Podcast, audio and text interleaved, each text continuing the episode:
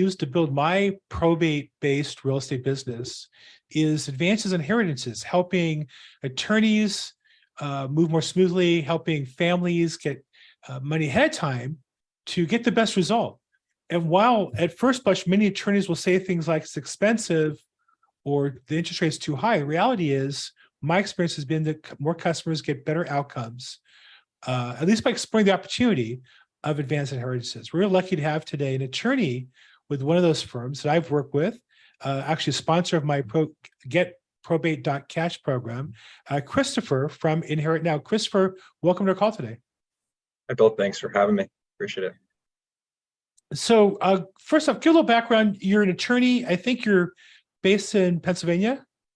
That's right. I am uh, in-house counsel for Inherit Now. I'm a Pennsylvania, New Jersey licensed attorney, that's where I grew up. That's where I grew up. I grew up. I grew up. I grew up. I grew up. I grew up. I grew up. I grew up. I grew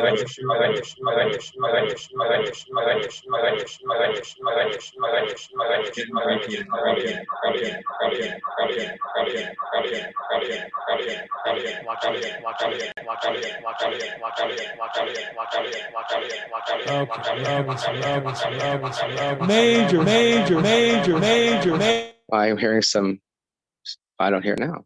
That was wow. that was rough. That was that was rough. I just unmuted myself and then Yeah. all of a sudden, We're good now. Wow. Okay. So I don't know what it is. Something to do with the sharing or Alright. the. I think we're Okay. okay now. though, maybe. that Okay. So you you licensed in Pennsylvania as an attorney. That's where you grew up. Yeah. So I, I'm a New Jersey PA attorney. I, I got my legal experience uh, first few years in Pennsylvania. I was a civil litigation guy for like a mid-sized firm. I was never a probate guy. You know, funny enough. This hold on a second. This you is not? I don't know what we're doing. Sorry. No, it's not your fault. There's something to, I've changed a couple things my computer. I'm gonna go back to what I've done before. I'm gonna jump off the call and come back on. I'm gonna cancel the Zoom and hopefully I'll I'll be stay there. Be back. I'll be here. Uh, sign, I'm gonna leave it to you. I guess I'm running the show now. I guess you are. I'm Jess. I'm Bill's assistant. I Jess, you popped on retelling me. camera. yeah, I'm like, oh, okay. There's some audio issues happening today. That, Um, was- that one was scary for a second. I was like, I thought I was in like a feedback loop. yeah, I was like, is it just me? I was like, what? I'm like, do I need to text Bill? Like, am I going crazy? Like, what's going on? Yeah, I Um, just yeah, talking because it just kept going. Anything's better than the Zoom bombers. Some of our like regulars, Winston knows. There's like we had some real intense Zoom bombers for a while. Yeah. um they were like taking they were like putting their names in as other people's names so it was hard to tell like you know it's like oh we know winston's name because he's on the call every week and so but now there's two winstons and one is playing adult content on screen share and how do we get them out without kicking the real winston out and it was it was crazy so we locked down the security stuff but apparently we've somehow created audio issues that's fine tech Do you need good. me to admit people? It, it looks like I, I don't know, I'm the host right now. I don't want to. Yeah, you can let people in. That's totally cool. All right, Um, so- Bill should be back in a minute. He's probably just logging out and back in. Just- So So Bill will be back, right? Bill will be back. All right. Otherwise, I'm just here. Just- Otherwise, you're here. Yeah. Yeah. Um, Chris, if you want to continue on with your background until Bill shows up, I think that's There he probably goes. what he would do. Oh, here he is anyway. Okay. I still have some tremendous feedback. I don't know Oh. what in the world. we don't have feedback for the rest of us, or I at don't hear least I am hearing everything loud and clear. So no feedback. Okay, so let's continue then. I'll just find some way to deal with it. So, um, how, So, yeah. you mentioned how you got your license, New Jersey, Pennsylvania. Right. How'd you end up in a company that does inheritance advances? Yeah, so I, I was a civil litigation guy. I was in a mid-sized firm on partnership track, um, you know, doing everything from eminent domain suits with Amtrak and PP&L to, you know, landlord-tenant law disputes, like everything. I mean, I was, I was not getting any specialization. I was just getting the full litigation experience. I was a, I'm a great researcher. That's one of my, I think, my best skill sets. I'm really good at legal research. So I was just pulled in all sorts of directions by anyone who needed me. And that kind of burnt me out a bit. And I didn't see myself being a partner there in like a track that I liked. And so I have a pretty unique, actually, I think, you know, first few years as an attorney. I just stepped away from law for three, four months and decided to go travel the country for a few months. And that's what I did. Didn't know what I wanted to do. I didn't want to be a litigation attorney at that firm and just nothing was, you know, pulling my heartstrings. So I just took some time off, went to like 30 national parks and hiked and then landed in a sort of general collection space, almost managing collection spreadsheets as just something to, I just needed a job again. And this, this uh, opportunity almost fell in my lap and it was just a perfect fit uh, to be in-house counsel for this company. And we have a parent company that I do some things for here and there, but I'm, uh, it was just a perfect match between my CEO and the, you know, more global counsel that they needed someone that could problem solve and that knew how to get money, but they didn't want a probate person. They didn't want an estate attorney. Like, you know, that's not the type of guy they needed there. They needed a litigation guy who could figure out probate. And that's exactly what I was. Like I I, I could I know how to get money. Uh, I know how to make cost benefit analysis to say it's worth it to sue this person, it's not worth it. I, that's my bread and butter. All I have to do is now learn probate across the country and see how that fits in and with our contracts and understand that.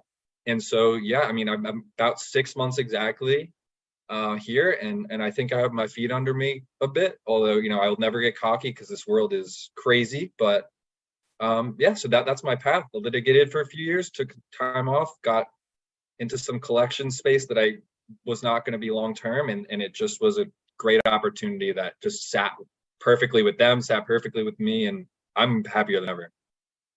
So is the collection part because many of the estates are like um lawsuits and the person passes and how to collect the money the company's buying, or is it the actual process of the probate and collecting the inheritance advance that's the collection focus part? It's it's a mix of all of those things and more. And so that was another thing like they were looking at collections people people who just did straight debt collection and that wasn't me. I'm a problem solver. I'm a and that's what they want because as you know this probate world the problem could is most likely different every day. It could range from family disputes to just an administrator not doing their job to in our case sometimes you know, for example, the estate will just distribute the assigned inheritance to our customer, and then we got to go chase the customer and say, "Hey, you, that was supposed to be distributed to us." I mean, the the list of problems doesn't stop in terms of differentiating problems. So it was really just they're looking for a problem somewhere, problem solver, someone who could research the novel issues, get a basic understanding of probate in 46 states or however many we're kind of participating in, and and yeah, it's it's a problem solving job more so than a I collection. I don't know. Collections is is too broad and simplified of a term for what I do. Like for example, like I've spent on one issue just just dealing with the cus and just people just kind of dealing with them as a human and just walking them through things and you know hand holding. I mean, it, it it's so different every day. So You know, I think that as real estate agents in the probate space, we get paid to solve problems. And so often we mistakenly look for the easy business, but where there is problems, most people can't get over that wall. We solve the problem. That's how we get paid. Now it's a little different when you work for a company, maybe, maybe not. It certainly makes the job interesting that you deal with different things on a regular basis. Yeah, yeah. I, I would say though, for the most part, like if you look at, you know, the book of business in any probate advance company, the vast majority of these advances are are no problem. I don't even look at them, and the money comes in, and with, but those problems that do come up require quite a bit of attention and quite a bit of elbow grease. Um, and, and on top of that, you know, just just think about the advanced business. You know, I, there's certainly plenty of customers who great people want money for one reason or another. There's other people who all of a sudden they hear Aunt Sally's going to give them fifty thousand dollars and they want it as soon as possible to go buy whatever they want to go buy, and they're going to run away. I mean, so there's that reality of just when you're offering people money before they're supposed to get money, you're going to get a certain category of problems, if you will. Right. And then part of your business, I'm sure, is just setting up the proper legal operations to do your business, right? So let's start off with that a little bit. On this call, we have 59 people, 60 people from around the country. California, we have a very set process for um, uh, buying an interest in an heirship. In other states, it's not as developed or procedurized, right? Right. So describe what that's like when you go into a new state. Uh, let's say you're advancing for the first time or, or, or you had problems before, and you're going back into a state, it's been a while. What's the process like to find out how they can do the advance and you can protect yourself? So I'll say there's there's a few states. Uh, California is at the forefront of creating procedures for this industry. California is the first to make a statute on inheritance advances and sort of some minimal requirements that they'd like to happen, or at least providing opportunities for this to be reviewed by the courts.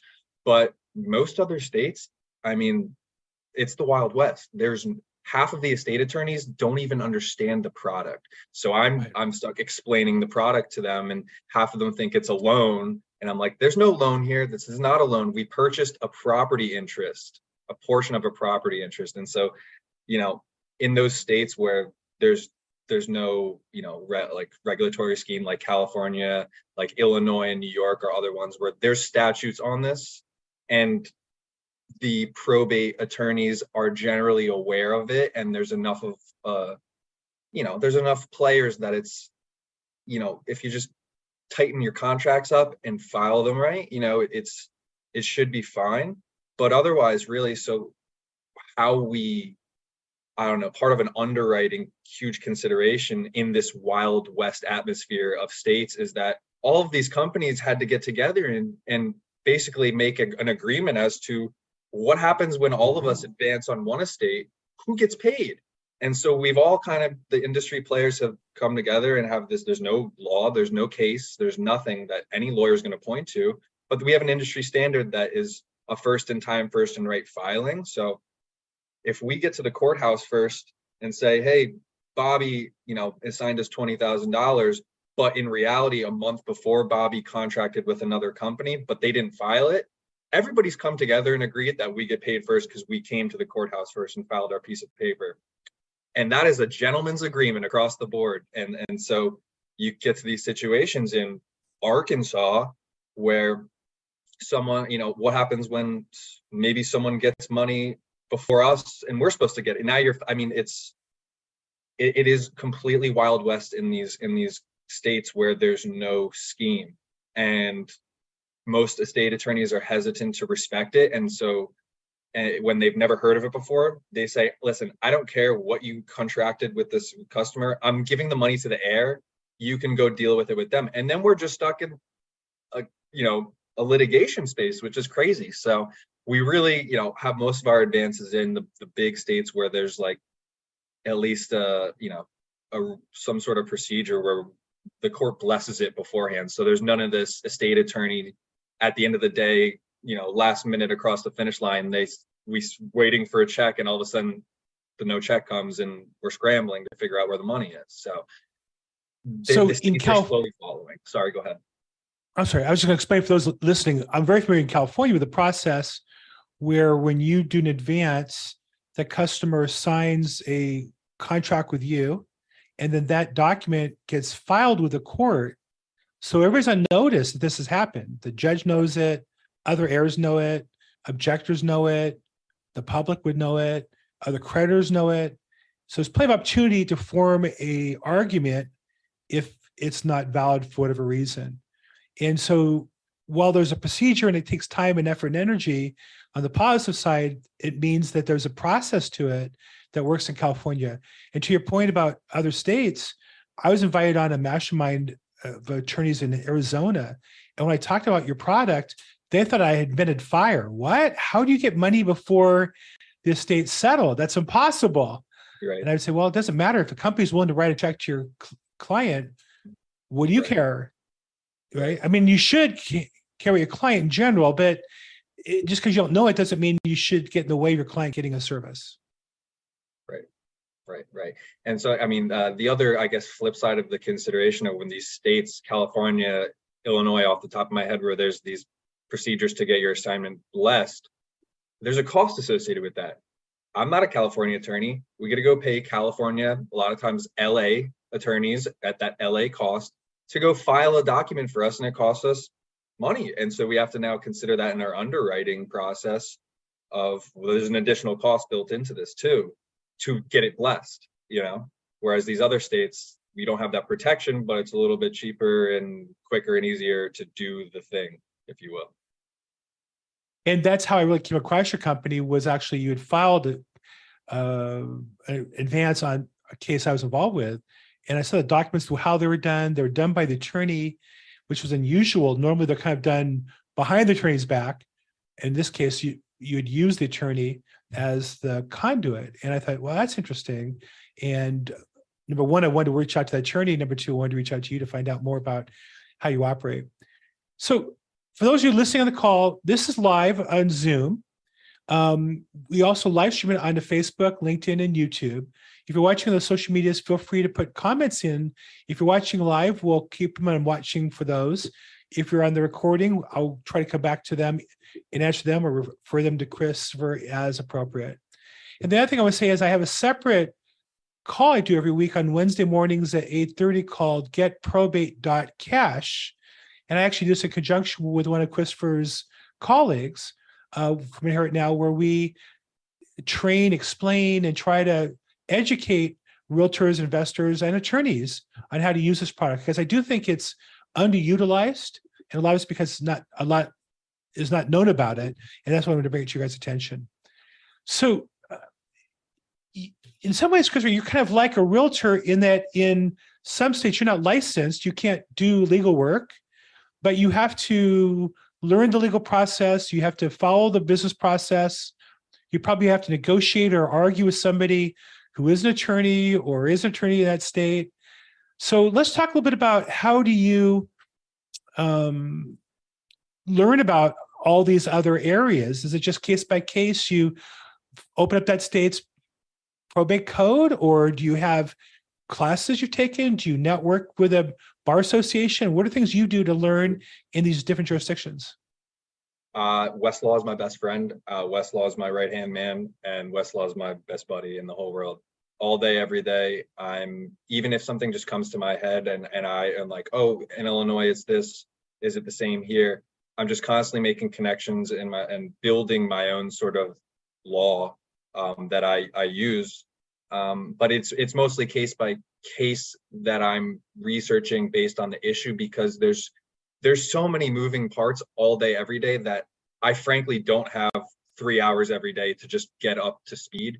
And so I just have to pick topics and problems that I see recurring and then just go to the states where we have the most volume and just try to get a handle on it. I mean, I'll tell you, I'm still trying to figure out homestead in Florida, still trying to figure it out. it's a struggle. I mean, I get basics of it, but and how we get around it, uh, you know, it's it's an a constant thing. And and I will say that a little bit of my, you know, so I, I hire local attorneys in Florida, California, Texas to do piecemeal things or, um, you know, to just file things. And I'll often just run things by them. And, and, you know, I've in conversation with one of our Florida attorneys about, you know, maybe a potential new process for Florida that might help us avoid some issues. And, you know, so I, I do lean on a little bit of my partners, but to be frank, it, I'm just I'm just researching and that's my best skill and I think that's my where my time is best spent and, and I'm I'm building my own treatise if you will um, in a sense as time goes by. So for those who don't know, Westlaw is a legal research tool. And I imagine today it's all online. When I was in college, I in, I clerked for my father, who was an attorney, and one of his partners. And those days, Westlaw was a series of books.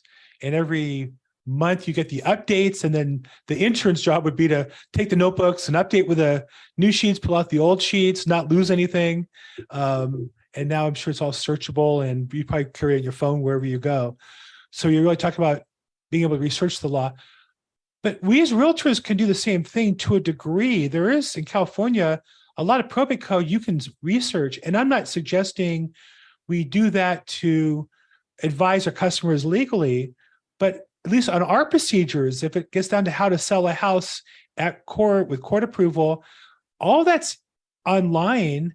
It's in English. And I remember I've had an attorney say to me, Well, you're an attorney. How do you know that? It's in English, I read, I had the probate code book. It's right there on my bookshelf. You know, you open it, you read it. It's not that complicated. I don't know all the constitutional law foundations behind all this, but I know that it says if the commission is based on A, B, and C, I can add A, B, and C together and make a decision.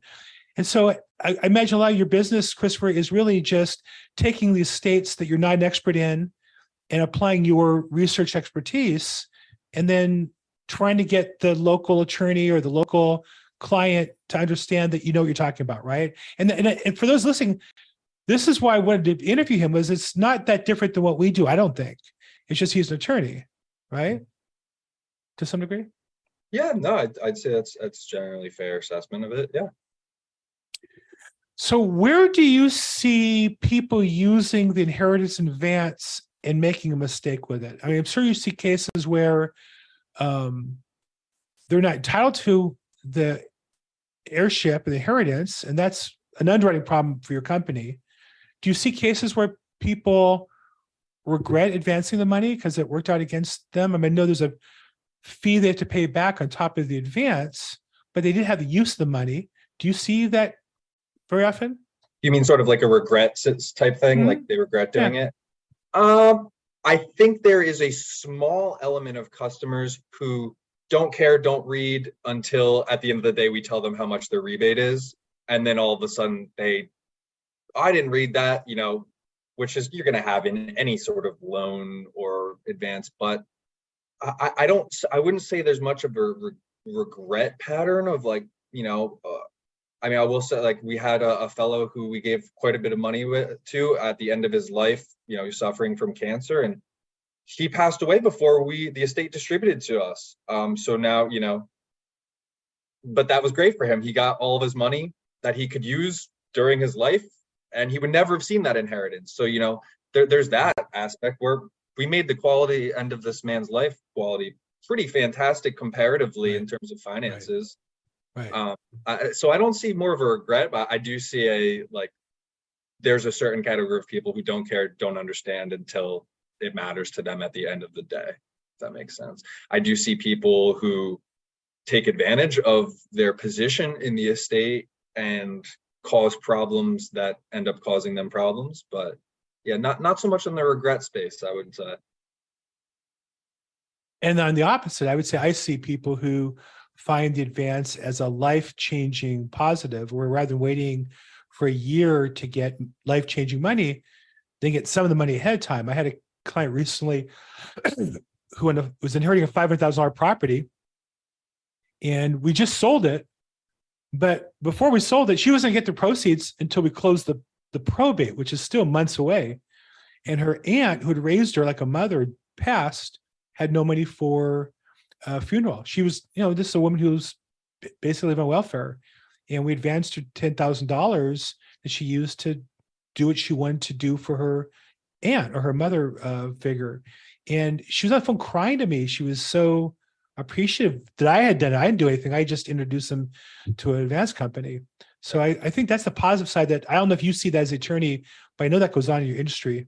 I've seen a few, I've had a few pretty heartwarming responses. Uh, One, like we funded basically the first two years of um, this woman's daughter's college.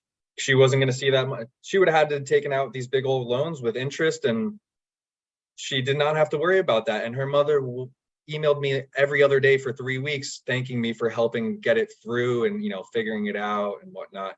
I overwhelmingly, it, it's positive responses from people who, are in need of money and the probate process takes quite a lot of long time or they have a sibling who's hostile and causing problems and it's not their fault you know Yeah, I think it's a real, that's why I've really enjoyed getting into this space.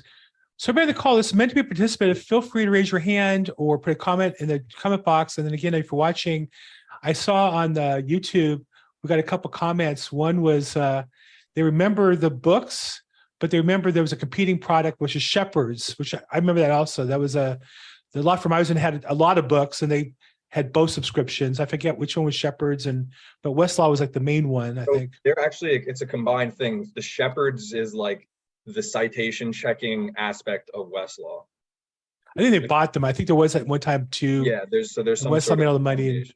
so yeah you you look up you know joe smith versus Bob Smith, and it'll tell, you know, every point of law that that case made. It will say overruled or upheld, or, you know, you can find any, anything. It's, it's fantastic.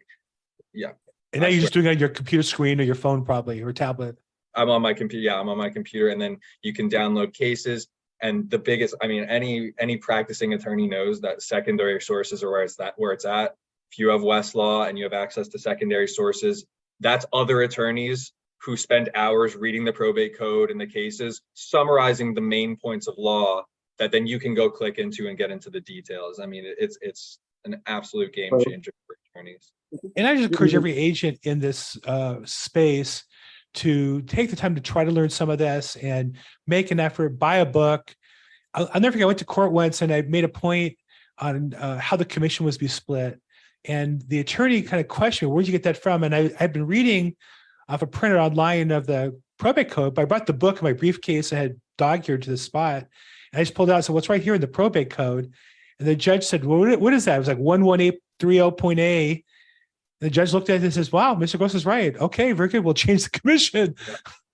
I would say That's uh, thrilling. get yourself a uniform trust and estates code book as well because uniform trust and estates code is is but a lot of states basically adopted it and just kind of slapped their name on it but it's substantially similar throughout most states so like yeah if I now like i have an understanding of utc statute well then every utc jurisdiction i, I know the basics of i don't need to get into the weeds of you know although the utc is not it's not going to cover you know some of these advanced specific regulations, but it's super helpful to get basics down. So And it's written in English. it is. eh, I mean, you don't have to have a law degree to read the book. You, you know, uh, they don't check your law license to sell to you on Amazon, do they? They Yeah. just sell it to whoever buys it. Yeah, the only thing being a you know being an attorney is just I spent three years with people telling me how to read and think about things, but I could still have read it the whole time and figured it out. You know, they just help you figure it out. You know. And then for this call being participative, the only person on this call who gets a shout out is Winston. You know, Winston Covington's a regular. I appreciate him being on here, but I'm feeling a little lack of love here. Winston gets the sh- hello from Douglas, but I don't get a hello. I don't get a uh, anything, uh, let alone Christopher. It's nice to spend time with us today. But Winston Covington, uh, and not even his wife, who's the better half. Uh, we got Winston got to, he, in fact, he's just off the call, I think. So, okay.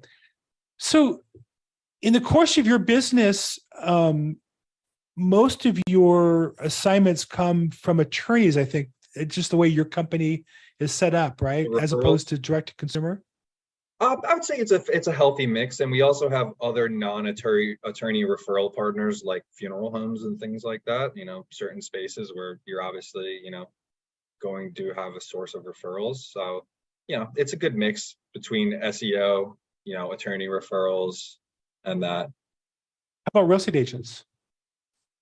I'm not aware of that. I mean, you know, I'm I'm not on the. I've not heard that being a, a topic. I'm sure. Well, I mean, we have we have you, but you know, well, I'm sure there's uh there's others out there, but uh I don't hear that chatter much. So And I find it fascinating that we as realtors are out there talking to people who are getting ready to file probate. And we talk to people as soon as they file probate. And when people are selling houses, they talk to us. And again, to everybody on this call, I just think this is such an underserved opportunity for everybody. I really urge you to learn more about it. If I don't do enough to teach you about it, that's on, I, you know, doing the best I can. Take the initiative and learn about the space, reach out to the companies involved with it and try to learn more about it and how to be more effective with it. So some of the times you guys have uh, advances based on an expected inheritance and it turns out not to be, right? Sometimes uh, I think there's one that you guys referred that I got involved with where the house wasn't worth as much as we thought it was. Right. Uh, and or the petitioner may or may not have the um, heirship, may not have the the priority or whatever it might be. How often does that happen? Um, that you, I mean, obviously writing off or mistakes are part of any lender. You don't want to brag about it, but Right. does that happen? Is that a significant part? And what do you do to try to eliminate that? so it happens. I would say it's not like a significant part. Like if you have 500 advances, I would say there's less than 50 with an issue like that. So, but when you have those issues, they're tough, they're complex, and generally you have to deal with them very quickly. Um, in the space of like the the customer isn't entitled to something that we thought at the beginning, we have them uh, you know, do quite a bit of attestations and and sort of a warranty thing where we're relying on you, you know, like it, but if someone challenges the will and that's the will they gave and they didn't know of any other will and they end up losing that, you know, because that will challenge, well, that's a situation where we probably have to cut our loss. But if they lied to us, well, then they committed fraud and then there's a recourse there. But it's not often. I would say it's more often that you have some issue with the asset that we based our advance on. More often than not, the property, the real estate. The real estate's almost always the most valuable part of an estate, you know, and there's generally a few common problems that come up, um, especially California. If the executor's not doing their job, they're not being diligent, all of a sudden the house is in foreclosure and we're scrambling to try to help stop a foreclosure or to get them to just do their job. And you know, the last thing we want to do is sue someone in for breach of contract or it's the last thing I want to do. So I if I can save the property, I will. Um, I think the scenario you uh, were referencing even had a worse problem. We had a, a foreclosure that we want we need to sell, and then all of a sudden we realize the house is like down to studs on the inside, and there's like no value there. So now we're in the space of what did the customer know when they came for this advance? Did they know it was down to studs? Do they not? Is it even worth going down that route? Or do we just want to say, hey, executor customer, do anything you possibly can to sell this? Get a builder to assume the mortgage or something like you got to get creative to just save the property because we our interest is based on someone else's interest to receive from the estate but there's no contract between them they don't owe them money. It's just if it's there you get it. You know it's not like the estate owes them money. You, unless they you know do something illegal or breach fiduciary duties and whatnot. But yeah i would say the estate foreclosure issue is pretty common. And then um yeah I- just valuation issues. Part of the problem but it's inherent and i can't it's not really a fix is that the underwriting process has to be pretty quick because these people are if, if we don't give them money in a day and a half, they're going to go to another advanced company. So like you have to balance like we don't have time to get an appraisal right? We just it's not realistic. Call We us. I'll go look at the property. I'm this phone call. yeah in california. do it for right right right. But so but for every advance like that's just it's something we discussed and something that underwriting doesn't feel is is um prudent um because it's going to cost them money. So you, there's a balance of where it's there's inherent risks of we're we're sort of just looking at the asset from like a quick overview or what like redfin zillow you know there's some other services we have and the representations of the customers you know? Um and, then you have situations where the customer damages the property like we have I, I've I, remember an, a situation where like someone was doing drugs in the estate of property and then there was contamination and then they want to clean up the property and spend a whole bunch of money and like okay well that everybody gets less money now right? So and that's and there's nothing i can do to stop that from happening. All i can do is deal with the uh, fallout from the you know the reality i guess. So those those are sort of the main things that come up like someone damaging the property us not really understanding the condition of the property and foreclosures like those are the big three that i see a lot I had one with another company, it wasn't you guys fortunately, where the petitioner really wasn't the child of the decedent. Uh, she was raised like one. Uh, she referred to the decedent as her father. Um, but she didn't really think through the legal part or she ignored the legal part. And out of the blue, a blood son shows up and uh, contests the case. Similar case if you followed the news, Aretha Franklin, where she had apparently a will that was filed in a safe deposit box, not filed, but in a safe deposit box from like two thousand ten, but they found in furniture of hers after she passed, a will she did after that, two thousand fourteen. Um, Did you hear about this? No, was it a holographic will, like a handwritten one? The Handwritten will. Classics. Oh, so she did a handwritten will like up two months before she died, like, Well, this was a this was similar to the one that she'd done 2010, meaning that also was holographic. So Okay. it wasn't like she had a professional attorney do an estate plan, all that. It was just clear she'd written another version and didn't put it in the safe deposit box for whatever reason. She took it out and left it there by accident. You know, maybe it fell out and she, she thought she put things away. Nobody knows. She's not around to talk about it. And the judge determined that it was valid and, and superseded.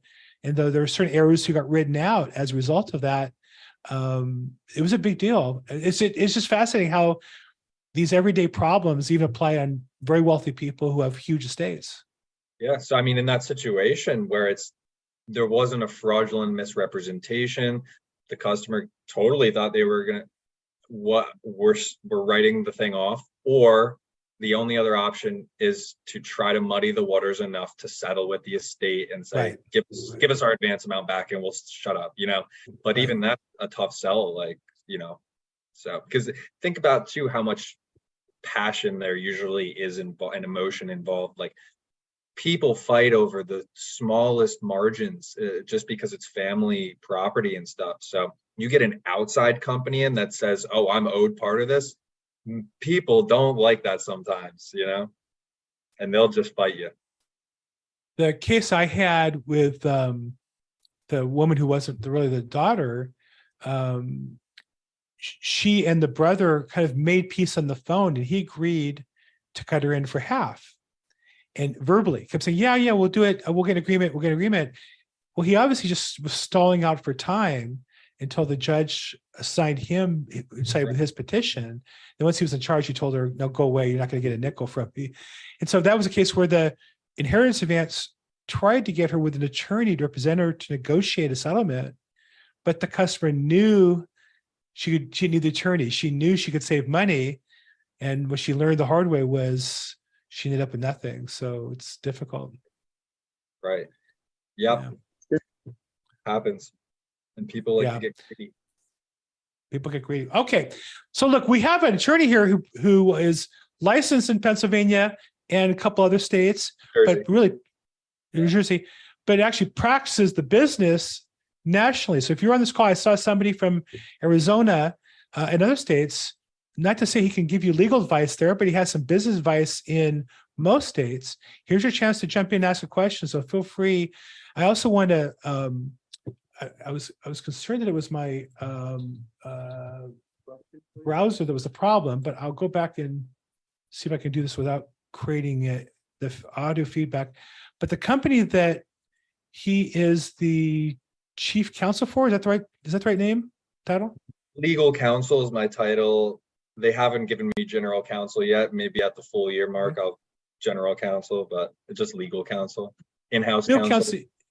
in this space of uh, inherit advances with Inherit Now, inheritnow.com, and they're a vendor that I work with and work in my preferred vendor in that space. Um, actually, my exclusive uh, first advances are with them because they're also helping me with our program, uh, getprobate.cash. So if you want to learn more about that, sign up for that program. You'll get a link to a video I did that explains in detail, even if you'll come to the live stream.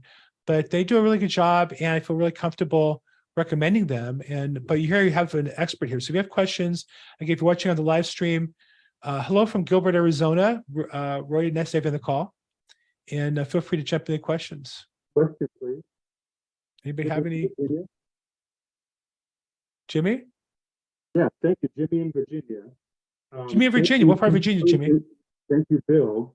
Um, can we back up a little bit just to first principles on how explaining to uh, the potential, let's call it beneficiary, that this is not a loan, but just explaining how this is a, I, I heard the term purchasing a property interest. It's, you know, an assignment, it's not a loan. Can you just take it at, at the highest level on you know, like, what is this interest that's being purchased? And, You know, how is it not a loan? Um, I think you Thank get you. where I'm coming from. Like, how do you explain that? So great Yeah. question. And Chris, you want to answer both generally and if there's any specifics of Virginia that you're familiar with, we would answer that. Yeah, I think it's gonna be a general answer that's, I'm gonna, no matter what state you're in. Um, but I, I, when I'm talking to attorneys, and if you've been to law school, everybody kind of has heard the bundle of sticks argument. I always start out like saying, think of this as just one little stick that, that you're selling us. And what that stick is, is when a, right, a will has, has been written already and the person dies, at that moment they die, your interest vests in that will. You have a vested property right at that moment. It hasn't been distributed, it has to go through probate, but we consider that a vested right to inherit at that moment. You have, you have a right to get that. So you're selling us that right in exchange for an upfront payment. It's, it's just that, as simple as that. Vested right to receive money from the estate. We're not gonna do it before someone died because it's not vested. But at that moment, we consider that a right that's vested into someone. Just like too, like a payable on death account, right? I mean, it's sort of the same thing in it, but it doesn't go through probate and we don't advance on those for a few reasons. But yeah, I I hope that makes sense. I mean, it really is just, you know, I, I- I don't, I, I don't, know. I'm trying to think of another example, but Well, so let me just ask to help clarify, in whole or in part, right? So someone might be inheriting an estate worth a million dollars. You can Right. buy the whole, or you, or more commonly, you're gonna buy a small part of the whole from them, right? They have a million dollar coming, you're gonna advance them ten thousand or hundred thousand against a million dollar estate. Right, yeah, more often than not, we're not going to ad- advance so that we can encumber their entire interest. It's more like, okay, you, Aunt Sally says you get fifty thousand. All right, well, we're gonna do a thirty thousand dollar assignment and give you fifteen thousand. So at the end of the day, you already got your fifteen. When they distribute to you, you'll get twenty and we'll get thirty, if that makes sense. You can, however much you, you want, we allow that, but it's, there's, I don't think there's case law on this. I'm not saying we're, I mean, but it's, it's taking uh, real estate principles sort of that we've learned and applying it to just property rights. I mean, you can have a right in any property. You can have a right to receive money, like accounts payable. Like I have a right, uh, you sell accounts payables, like you have a right to be paid on this invoice in the future. I mean, it's, it's sort of the same thing. That's how we treat it. Right. That's how we talk about it. I used to have a business and we were selling electronics. We had a huge contract for us at the time. A company was wanting to pay us two hundred thousand dollars for product that cost us a hundred thousand, but we didn't have the hundred thousand. And so we went to a company that advanced the hundred thousand to the vendor. They took title to that invoice from our customer. The customer then paid them, and then we got the difference at the end. So we got our hundred thousand profit less the fee that this company got. So that's called factoring.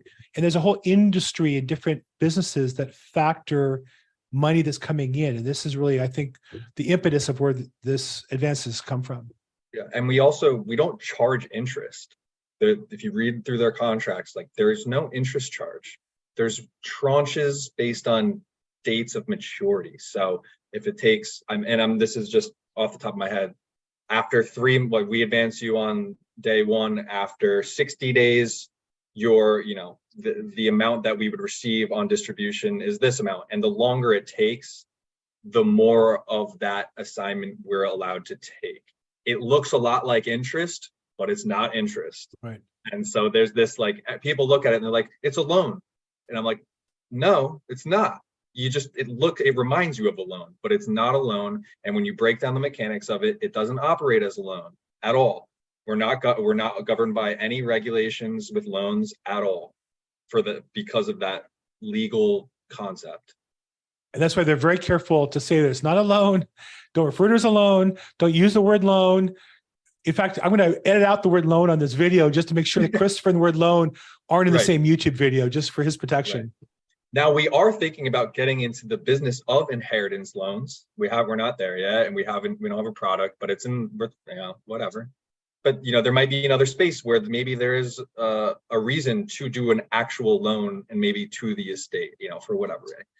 But the inheritance advance product is not a loan. It's a sale, transfer, and assignment of a vested right to property. And for those listening, when I've Stays right there. researched these advances, the average cost to the consumer is about thirty to forty percent, depending on the company, per year. We are Which the lowest. sounds rated. like a lot. I'm sorry. We have the lowest rates of all the advanced companies, like I think so. not interest. But Yes. but even generally, they're all in the kind of the similar range of thirty to forty percent if you look at it like a loan. But what you don't factor in is the cost is different than a loan where Bank of America just sends you a statement, you make a payment, there's a credit.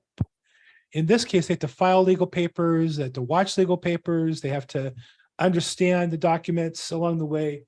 So it is a little different, and I think a fair price is what a customer is willing to pay a vendor without being coerced. And so it, you have to really understand the product before you analyze, I think, and make a judgment. That's my experience. And there's- Matthew there's also an Price. Oh, I was I'm gonna say, sorry. there's also an end date to this growing amount, if you will. After one year, Correct. the, the amount Correct. will never get more, whereas a loan on an interest, that'll keep accruing in perpetuity. You know what I mean? You know, Right. so. Which means if you make a mistake, like I have a case right now where I was going to send a- a file to you, but I'm not because the bar, the uh, petitioner didn't really want to sell the property.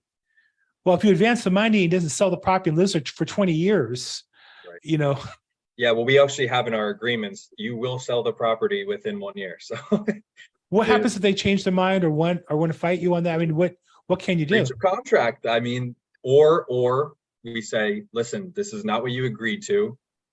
If there's some other way you'd like to pay us, I don't know, uh, we've had people offer, like, they decide halfway through the administration, oh, we want to keep the property sentimental, blah, blah, blah, when they already agreed to sell it. All right, well, if you get a loan and, and pay us with the loan, maybe we don't care. There's a reality of it too, you know, but it's there for a reason for the situations where people don't want to play ball and they want to keep the house and not pay us, right? Interesting. I didn't know that, so I would have made sure to push this one to you sooner because he's going to have to sell. He doesn't want to. I just want to be the guy that brings you the file where the guy doesn't sell, right? Mm-hmm. And I've been in court where your local competitors are there. It's like a five-year case. I'm thinking, oh my god, if I let if I advanced that money five years ago, I'd be so pissed. Right. Um, because they don't crew past that first year or whatever in that case. So, okay, um, Matthew Price, uh, let's get you in here. You have a question, waiting patiently. What's going on? Yeah, uh, Chris, good seeing you. Matt. The- My question is, is that if you do advance the money and the property doesn't bring what it's supposed to in order to pay off any previous liens like the mortgage or anything, do you file a lien against that or do you just go ahead and, and say, okay, well, that's a loss. The estate's gonna have to make it up on the personal property or it's gonna have to make it up in some other way?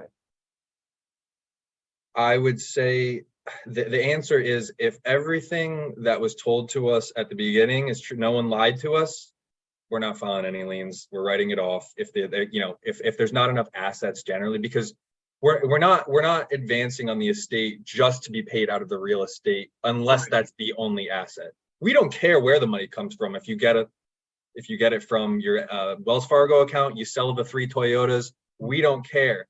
But if that's the only asset, we're getting paid from it. But if there's the liabilities exceed the value and nobody lied to us, that's on that's our problem. And we, we're stuck with writing that off. We're not we're not gonna file a lien on that. Okay, Yeah. thank you. It's it, yeah, it's Thanks. it's it's there because there's such an inherent risk because of the fast-paced nature of underwriting that you know, i- if no one lied to us and at the end of the day, someone missed, you know, this has happened. The estate attorney, when we were advancing, missed a ninety thousand dollar medical lien from the state. Missed it, had no idea. Nobody lied to us, but at the end of the day, that medical lien came up and the value of those uh, liabilities exceeded the property. And I said to my CEO, better write this one off because there's no one to sue and there's no blood to squeeze out of any stones, you know? Yeah, I had one where the, the property was worth two hundred ninety thousand dollars, but the Medicare lien or Medicaid lien was Right. three ninety-four. Right. So we had to write that off. Yeah, and once you get in the world of like liens and security interests, then you start looking more like a loan and a mortgage, and we don't want to look anything like that. So Yeah. it's almost Yeah. the cost of doing business in those situations to keep ourselves looking kosher too. Yeah, thanks, thanks, Matthew. Yeah, and I think it- this field, they're very concerned with the public opinion and the judge's opinion. You know, the judges can pretty much do whatever they want. It, I mean, I know legally that's not the right thing to say, but in reality, if you're in the courtroom every day, they can pretty much do whatever they want. Now you can appeal and get them overruled. That's a nightmare process to go through. And yet, um, you know, when you, when you do business in a jurisdiction, you don't want the judge to be having a grudge from one uh, matter to the next one, because then you're going to be in trouble. And so I think the industry is very careful, of not just this in here right now, but in general, very careful to maintain a positive image with consumers and it- I think with judges as well, which is well said. Yeah. I've got a I- great uh, question. I'm sorry. I was just going to add one little thing. I, I think in the probate space, the judges are so, so, so, so deferential to the family members, executors, because most of the time these people are doing it without attorneys. They understand the emotions. It's, they allow so much more BS than otherwise I've experienced in civil courts that are general. So it's just, you're in that space too. So Yeah. be nice, you know? Yeah. Um, great question on YouTube from uh, Roy Morales. Uh, how are you then compensated for the advances, or is it you're assigned to that particular probate? I'm So sorry. how do you end up getting paid? How do you end up getting paid back? You advance money to an estate. How do you get your money back? the estate will distribute directly to us ninety-nine percent of the time. Like we filed our notices, so the estate attorney is aware, you know, it's, it's on the court file. We've communicated with them and said, hi, here's the assignment agreement. Please be aware that you should distribute this amount. Almost most of the cases, the estate just respects the agreement, which is, to me, honestly, wildly lucky for us. They, because when you think about it, and you break down the relationships, Inherit Now really only has like one foot in the estate circle. Heirs are in, here's the circle, the, the executors in the middle controls everything, all the heirs are around and they have certain rights and they'll get notices. We have one foot out of the circle and only one foot in because we have a relationship with the beneficiary in the circle. So we are a lot rel- um, relying on just good faith respecting our contract. Now, I've never had to pull this before, but I always have in my back pocket against the an estate attorney or executor who, if they want to cause an issue, hey, you don't pay us, you're intentionally interfering with your contract. That's a tort. We'll sue you for it. I've never had to do that, but it's in my back pocket because that's really what it is. They're respecting a contractual relationship that one of the heirs made with us. Now, you know, there is a bit of leverage there. There's this term called interested person, which most probate codes um, have a definition for. That's generally creditors or, you know, they're not anticipating advanced companies because that's no legislature anticipated us, but there's this category of persons who have certain rights less than others. And so, you know, at times I'll exert leverage as much as I possibly can to just say, hey, you not giving us the money is going to cause you more problems than it's worth. Just just respect the contract. But yeah, the, the short answer is the estate just gives us the money. They just write us a check and we oftentimes will sign a release saying estate distributed money. We release them forever. California, you filed your notice for the advance and then you get notices of any changes. At some point, they propose a distribution. I I imagine you're checking to see, are you on the list to get money or not? If you're not, you could object theoretically. And if you are on, then you're gonna let it go and you're gonna get paid. And that is a pretty smooth process, I would think, in California. Yeah, California, you know, I'd say almost once a week, I take a look at a petition for final distribution that um, someone sent over to me and yeah, that, that's a great one. Um, there's other states where like you don't even have to file those things sometimes. You don't have to even tell the court what you're doing. Right. And I have to go tell my underwriting team like, hey, just so you know, when you advance in this state, I have no ability to find out XYZ until, you know, we don't get paid, right? Like, so that's a challenge. Um, but yeah, California is the gold standard for all for all of this process and protections for both the consumer and for us. I think Except those, for your BS foreclosure process. I'm used to, I, I think I said this to you, I'm a Northeast guy. It blows my mind, these non-judicial foreclosures that California allows. Like you could just foreclose on a property in like two months without even going to court. Where I'm used to like, there's a court case for like almost every foreclosure in Pennsylvania. So that's, if that's blows my mind. well, it's changing in California. Our non- non-judicial looking more like judicial foreclosures Good, all the time. good. Well, good and bad. I think the problem is going to be if you don't let people foreclose on loans. The market's been great for lenders. There've been a lot less foreclosures, but as soon as lenders start losing money, they're going to stop lending because they're going to realize they can't foreclose. And it's, uh, I think it's a real problem brewing, but that's a whole nother discussion. Okay, hey, we're, we're coming up in the hour here. I really appreciate those who participated. Uh, Christopher, thank you so much. I love working with your company and I really, you and I did an interview previously, but thanks so much for coming on and sharing with everybody. today. I really appreciate you doing that. I- I know you're not the point of contact, uh, but if you're interested in advanced services, Inherit Now is the company. And or if you uh, have questions on Inherit, uh, on Yeah. Inheritance, Feel free to shoot contact me me emails. and I'm coordinating real estate agents with them. Also, I have getprobate.cash on Wednesdays, eight thirty AM Pacific time that we go over that in detail. But Christopher, thank you so much for being on the call today. I really appreciate your time. Yeah, thanks Bill for having me. Appreciate it. Thanks, everyone. You both, Thank you. And for the rest of you, if you're local in Los Angeles, it's almost five o'clock at six thirty. We have the LA County Real Estate Investor Association meeting in the Culver City area, Motor, just south of the ten freeway at the Iman Center. I'm a vendor there and hope you're there and come by and say hi. If not, we do probate weekly every Thursday, four PM Pacific time, seven p- seven PM Eastern. Sorry for the drama with the audio today. I'm not sure what it was, but thank you for suffering through it. Thanks to those who participated and asked questions. Matthew and um, uh, a couple of the others of you uh, on the YouTube. And Jess, thanks for stepping in and pitch hitting. Make it a great week. We'll see you guys soon. Bye bye.